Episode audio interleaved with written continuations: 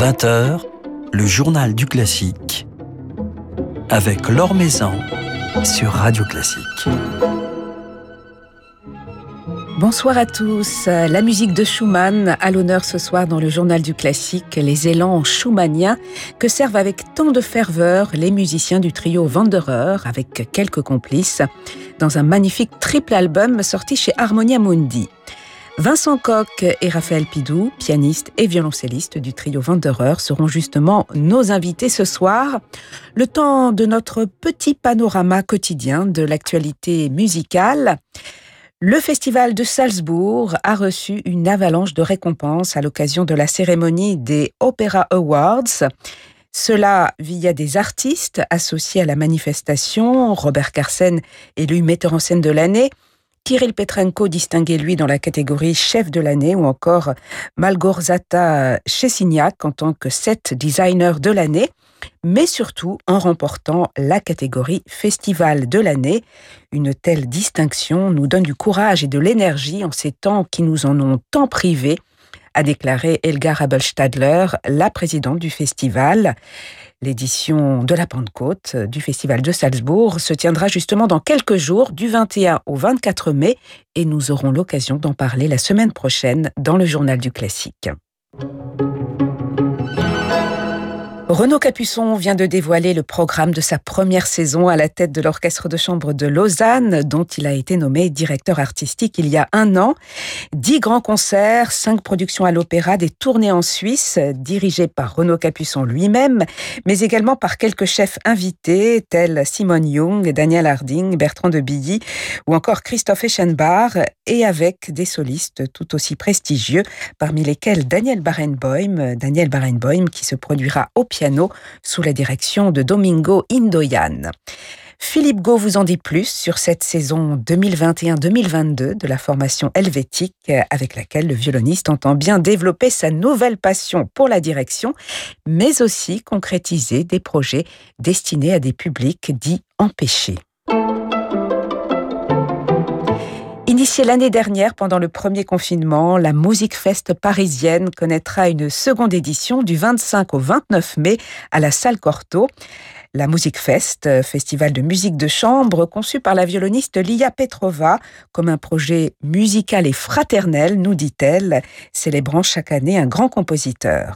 Alors c'est Brahms qui sera à l'honneur pour cette nouvelle édition, Brahms dont la musique de chambre sera servie par Nicolas Baldero, Lise Berthaud, Adrien Boisseau, Léa Enino, Alexandre Kantorov, Adam Laloum, Aurélien Pascal et tant d'autres, aux côtés donc de la violoniste Lia Petrova. Et ce festival est gratuit. Rendez-vous donc du 25 au 29 mai, salle Corto. L'Or Maison sur Radio Classique.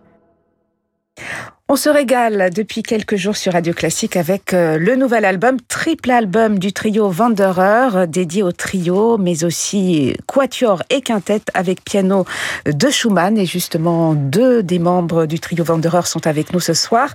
Vincent Coq et Raphaël Pidou. Bonsoir à tous les deux. Bonsoir. Bonsoir. Alors, il y a dans, dans ces pages de Schumann une énergie, une force, une flamme, même si ces pages ont des accents parfois bien dramatiques, une force qui nous fait énormément de, de, bien en ce moment. Quand vous avez enregistré euh, cet album en, pleine euh, période euh, de crise sanitaire, en pleine période d'angoisse justement, est-ce que quelque part cela vous a permis de retrouver toute cette ferveur qui avait tant manqué durant le confinement? Oui, parce que déjà, il n'y avait pas de concert, enfin, quasiment, il y a eu quelques concerts l'été, mais là, on a enregistré fin septembre, octobre, c'était un peu la fin des concerts. Donc, on s'est retrouvés à refaire de la musique ensemble. Particulièrement, on a commencé par le quintet et le, quatuor, qui sont des œuvres de Schumann tellement pleines de, de jubilation, d'énergie, de, enfin, d'une joie de jouer ensemble. En plus, l'équipe qu'on formait avec euh, Christophe Goguet et Catherine Montier, on est une équipe d'amis, donc, euh, le preneur de son, Hugues Deschaux, tout ça, on s'entendait tellement bien. On était bien, on était dans cette salle magnifique à Poitiers, et faire jouer cette musique, commencer avec toute cette période qui nous entoure, qui est quand même très sombre, une espèce de d'énergie vitale. C'est une, cure de vitamines. Oui, on la ressent cette énergie vitale dans, votre interprétation. Alors encore une fois, comme pour euh, le précédent album, vous avez choisi de ne pas rester à trois. Vous vous êtes associé à, deux partenaires, Christophe Goguet et Catherine Montier. Jouer en quatuor, jouer en quintette, vous en avez de plus en plus besoin. Vous avez besoin d'élargir votre univers euh, sonore euh, en ce moment, Raphaël? Oh, Moi, tout le temps. mais non, mais c'est surtout que là, ça, ça avait du sens. Et puis, bah, d'abord, ce sont, sont, deux excellents musiciens et c'est tellement naturel de faire la musique, de faire la, musique avec eux que ça, ça, on se pose même pas la question. Enfin, voilà, c'est une évidence. Et puis, je, je pense aussi que Schumann, c'est un univers tellement particulier qui peut être complexe. On peut mettre des années, des années à comprendre un, trio, par exemple, de Schumann, ce qui n'est pas le cas du quintet et du quatuor, qui est beaucoup plus euh, frais et peut-être moins torturé, on va dire. Et euh, je suis très fier qu'on ait pu réussir à, faire ce, disque et surtout à prendre le temps, en fait. Et là, c'est vrai qu'on en avait avec cette crise sanitaire, prendre le temps de, de, retravailler, reposer les choses. Et on a effectivement, comme dit Vincent, on a pris le temps de travailler ce qui est entre guillemets rare quand on a des concerts un peu partout dans le monde à faire. Et on a même pris plaisir à ça et on a vu le résultat au moment de l'enregistrement. C'est-à-dire qu'on était beaucoup plus concentré sur des, points précis euh, dans l'interprétation, dans, la, dans, des choses euh, du, quotidien du musicien, mais on sentait qu'on avait euh, eu bien fait de, retravailler des choses précises comme on le fait à l'école en fait. Hein, voilà.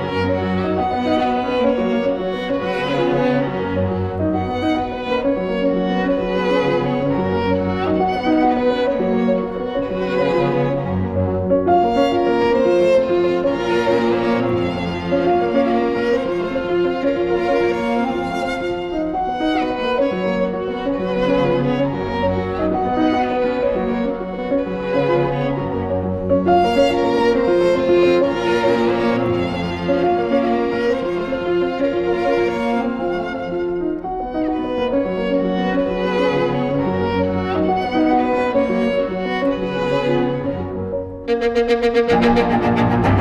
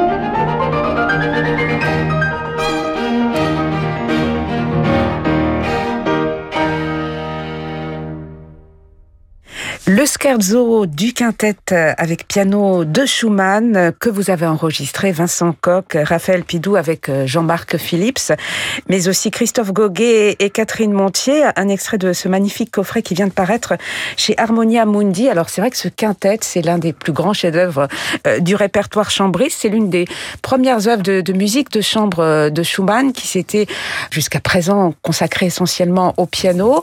Le piano a même, euh, Vincent Coq, une dimension presque concertante dans cette œuvre qui a déjà aussi une dimension presque symphonique. Tout à fait. Le quintet, oui. Schumann était pianiste, donc là on est encore dans, la formule. Souvent le quintet, d'ailleurs, c'est souvent quatuor à cordes et piano dans, l'écriture. Donc le piano a toujours un rôle un peu effectivement de soliste, même si chaque instrument a, des solos extraordinaires. Hein. Les trios, on va s'approcher peu à peu plus de l'idéal schumannien qui de donner, c'est la forme trio qui veut ça aussi, une voix égale à chaque instrument et une indépendance. Comme disait Cortot, la musique de chambre, c'est l'art de ne pas jouer ensemble. Et chez Schumann, il y a, cette idée que chaque voix est indépendante dans un tout, et c'est ça qui, fois qui fait la difficulté et qui peut rendre la musique, si on la, on, s'y penche pas avec attention, compacte, alors qu'elle ne l'est pas du tout, et obscure. Mais ça, c'est plus les trios. Le quintet comme le quatuor, là, effectivement, on a cette forme très flamboyante et classique du, piano un peu soliste avec un quatuor à cordes. Et ce qui est fascinant aussi quand on, écoute euh, toutes ces œuvres de musique de chambre, ces trios, ces quatuors et quintettes de Schumann, c'est qu'on a l'impression de, de parcourir toutes ces expressions. On trouve à la fois ces sentiments passionnés, euh, cette flamme, un côté aussi très dramatique et en même temps beaucoup de tendresse. Il y a tout Schumann dans, dans ces pages que vous avez enregistrées, euh, Raphaël. Mais euh, j'ai plus rien à dire, vous avez tout dit. j'ai besoin d'une confirmation peut-être. Mais c'est vrai que quand on joue ça, on n'y pense pas, vous voyez, on est, on est dans la musique. Moi, je pense pas être tendre quand je joue, ni être sentimental, mais c'est vrai que chez Schumann particulièrement, il y a, il y a cette espèce de... Pour moi, c'est le, le, le, beethovenien de ce moment-là, quoi. C'est objectif et on peut pas tergiverser, c'est comme ça. Et puis il est ultra précis dans sa dans sa diction, enfin dans l'articulation. Je sais pas comment on peut faire pour ne pas faire le texte, quoi, ce qui est ce qui est marqué euh, dessus. Alors euh, après, effectivement, au niveau du rubato, on, on, on le travaille. Il y a, y a le, le, modelage, on va dire, hein, musical, qui est important. Euh, moi, ce que je voulais dire, c'est que je, je prends beaucoup de plaisir à jouer en quatuor, alors que je ne suis pas quartettiste.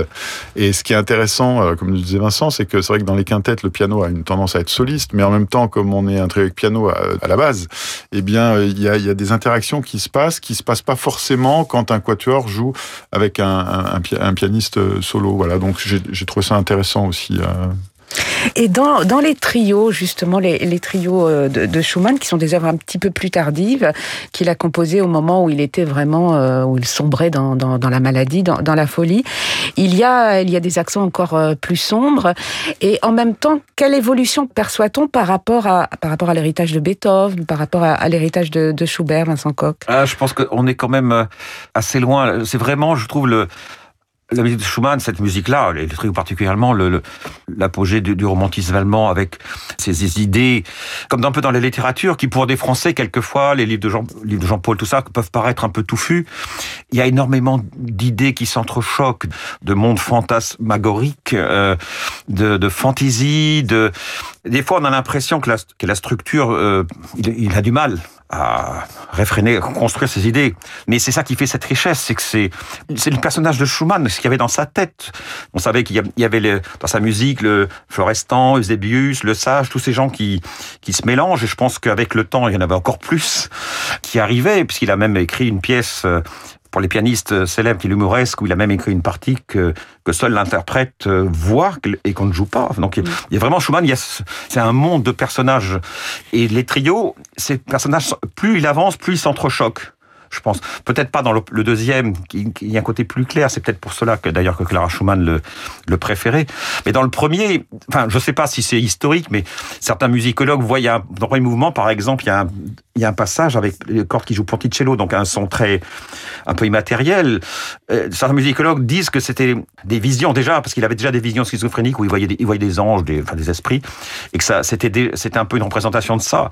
Et puis on avance. Moi, le troisième trio, et premier mouvement, c'est une musique qui tourne sur elle-même. Ça fait penser moi au cercle de Van Gogh, de ces gens qui sont malades mentaux, où les choses, ça fait tous ces cercles Et mais c'est à la fois très très très beau et où les idées sont brisées aussi souvent. Le troisième mouvement, le mouvement lent du troisième trio, d'une beauté parce qu'il y, a ce chant d'amour extraordinaire parce que quand même un des points qui, caractérise Schumann, c'est Clara et l'amour qu'il avait à sa femme jusqu'à la fin de sa vie. Donc il y, a, des déclarations d'amour dans toute sa musique du début à la fin.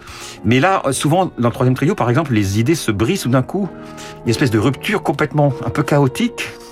Et ce qui, rend cette musique encore plus touchante et bouleversante, parce que c'est un point commun qu'on a tous, la, souffrance, et euh, donc le, fait que quelqu'un comme ça arrive à la transcrire dans la musique, euh, c'est magnifique.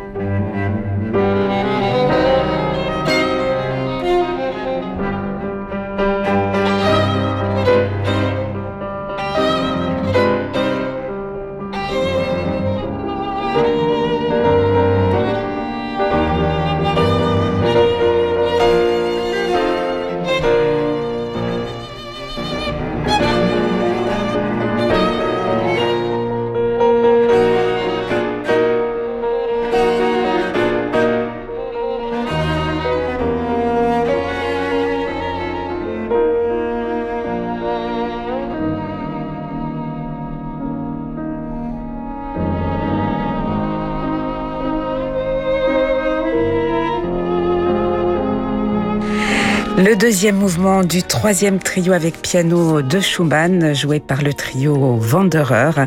Un nouvel extrait de ce sublime coffret de trois CD, l'intégrale des trios, quatuor et quintette avec piano de Schumann, qui était d'ailleurs trophée radio classique euh, la semaine dernière. Alors on, se réjouit de vous retrouver euh, au disque. Euh, votre retour sur scène maintenant que les salles peuvent accueillir du public est-il imminent? Vous avez un rendez-vous à Beauvais à la fin du mois. Le premier, c'est à Beauvais, dans le festival que dirige euh, notre, ami et collègue Emmanuel Bertrand.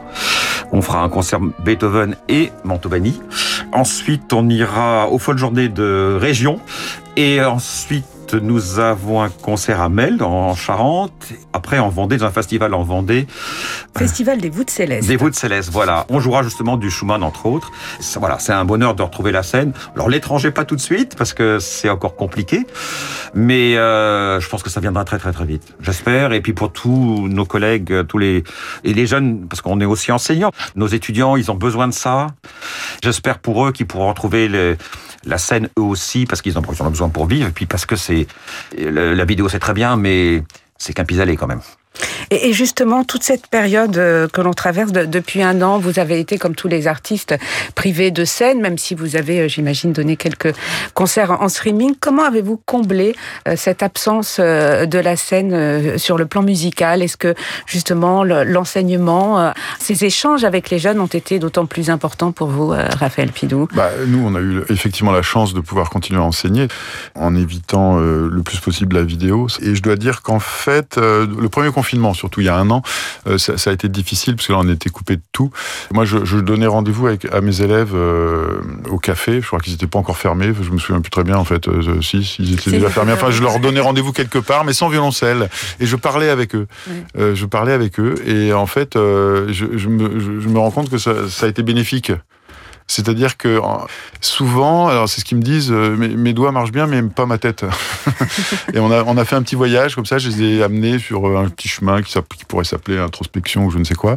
Et ils, allaient, ils étaient tous en super forme à la rentrée de septembre dernier. Puis on a tenu. Alors après, effectivement, il n'y avait plus de concerts, c'était compliqué, mais on a eu des petites poches comme ça où les, les conservatoires supérieurs pouvaient quand même continuer euh, leur cours en présentiel. Alors c'est vrai qu'il y a une belle euh, nouvelle génération de, de, musiciens, notamment dans le domaine du trio. Nous avons eu l'occasion d'échanger dans le cadre du journal du classique avec des jeunes trios, je pense au trio Zelia ou au trio Helios, qui ont travaillé justement avec vous, qui ont pris des, des cours, des conseils auprès des, du, trio euh, Wanderer. Quel regard euh, portez-vous, Vincent Coq et Raphaël Pidou, sur cette nouvelle sur ces nouveaux trios français qui, qui émergent aujourd'hui? Eh ben, Je leur dis bravo et continuez. Après, personne ne peut prédire de l'avenir parce que il y, a, plein de facteurs qui vont faire que les choses vont continuer. bien sûr, il y a la chance, il y a le talent, mais il y a aussi les facteurs humains, parce que la musique de chambre, pour un groupe, c'est trois personnes ou quatre personnes, et le facteur humain est, en fait très important, et c'est ce qui fait que souvent les groupes euh, ne tiennent pas. Donc, euh, ben, je leur dis, euh, tenez bon, explorez du répertoire, et prenez du temps. La musique de chambre, on est moins touché peut-être que le domaine des solistes vous savez, qu'ils sont un peu tellement poussés vite. Euh, euh, des fois, euh, ils n'ont pas le temps de, de, de, sortir de leurs études, qui sont déjà sur scène, et des fois. Des bah, là, ils ont pris le temps. Hein. Ils n'ont pas été propulsés sur scène. Non, ça c'est vrai qu'avec le. Mais c'est des gens, c'est le groupe dont vous parlez, c'est des groupes qui existent depuis plusieurs années déjà, parce que nous on les a fait travailler, enfin il y a trois ou quatre ans. Donc c'est des groupes qui sont déjà installés. Mais euh, je leur dis, enfin il faut avoir de la persévérance, de la patience. le but du jeu, c'est d'être, c'est peut-être un peu prêchi prêcha de dire ça, mais c'est de trouver sa place et d'être heureux dans ce qu'on fait. Et la musique de chambre le permet. Mais surtout, ce que je leur dis aussi, c'est bougez-vous. Ne vous arrêtez jamais de croire que vous êtes arrivé. L'avenir sourit à ceux qui, ont une ambition. C'est euh, artistique, dans le bon sens du terme, mais humaine. Et donc, c'est pour ça que. Mais, c'est très important pour nous. Et je dirais même, c'est on apprend beaucoup maintenant, plus le temps ça va, en enseignant. C'est ce que me disait Léon Fleischer quand j'étais étudiant au conservatoire, donc en masterclass. Il me disait, vous verrez, le plus important pour un musicien, c'est l'expérience. Et l'expérience d'enseignement, je, pense que c'est une chose qui doit être complémentaire de sa carrière, que ce soit soliste ou chambriste, n'importe, c'est vraiment important. Voilà, donc il y a l'enseignement, il y a la transmission, il y a votre association Talent et Violoncelle, euh, Raphaël Pidou, qui organise euh, au mois de janvier prochain un grand concours de, de à la Philharmonie euh, de Paris. Exactement, ça sera le premier concours international de lutherie qui sera dédié au violoncelle, bien sûr, pendant la Biennale du Quatuor à cordes du 19 au 23 janvier 2022. On attend énormément de luthiers déjà établis, mais aussi on a fait une, une grande place à tous les jeunes luthiers en école, donc dans le monde entier. Il y aura des Chinois, il y aura des Américains, il y aura des Canadiens, il y aura des, Anglais, etc. Et euh, voilà, c'est ma passion, la, la lutherie. Nous, on a besoin d'avoir des instruments qui continuent d'être construits. Par, on a des, des, luthiers exceptionnels dans le monde entier maintenant. On grandit de jour en jour avec l'association. On a, je crois, 55 instruments qui tournent parmi euh, les, ces jeunes qui sont dans le besoin, hein, qui n'ont pas assez d'argent pour s'offrir des, des, beaux instruments à la hauteur de leur talent. Et euh, les mécènes n'arrêtent plus. Donc, on, on, les accueille à bras ouverts. voilà, les, les mécènes sont présents euh, même pendant ces périodes de c'est pas douloureuse. Merci infiniment, Raphaël Pidou et Vincent Coq, d'avoir passé un moment avec nous. On va se quitter avec un, nouvel extrait euh, de ce coffret, coffret Schumann, avec l'une des Stücke opus 88, des pages pour trio beaucoup moins connues euh, de, Schumann. En fait, l'opus ne correspond pas vraiment euh, à la réalité historique parce que c'est une œuvre plutôt de jeunesse. Mais qu'il a retravaillé par la suite. Voilà. Et c'est vrai que quand on s'y penche, parce qu'elles ont été souvent un peu, comment dire, un peu, pas décriées, mais un petit peu négligées, ces pièces, mais quand on se penche vraiment à fond dedans, bah, tout de suite, dès la première, on dit génie. Et puis on a toutes les humeurs de, de Oui, exactement. Eusebius et Florestan. Voilà, exactement. Merci beaucoup à tous les deux. Merci, merci.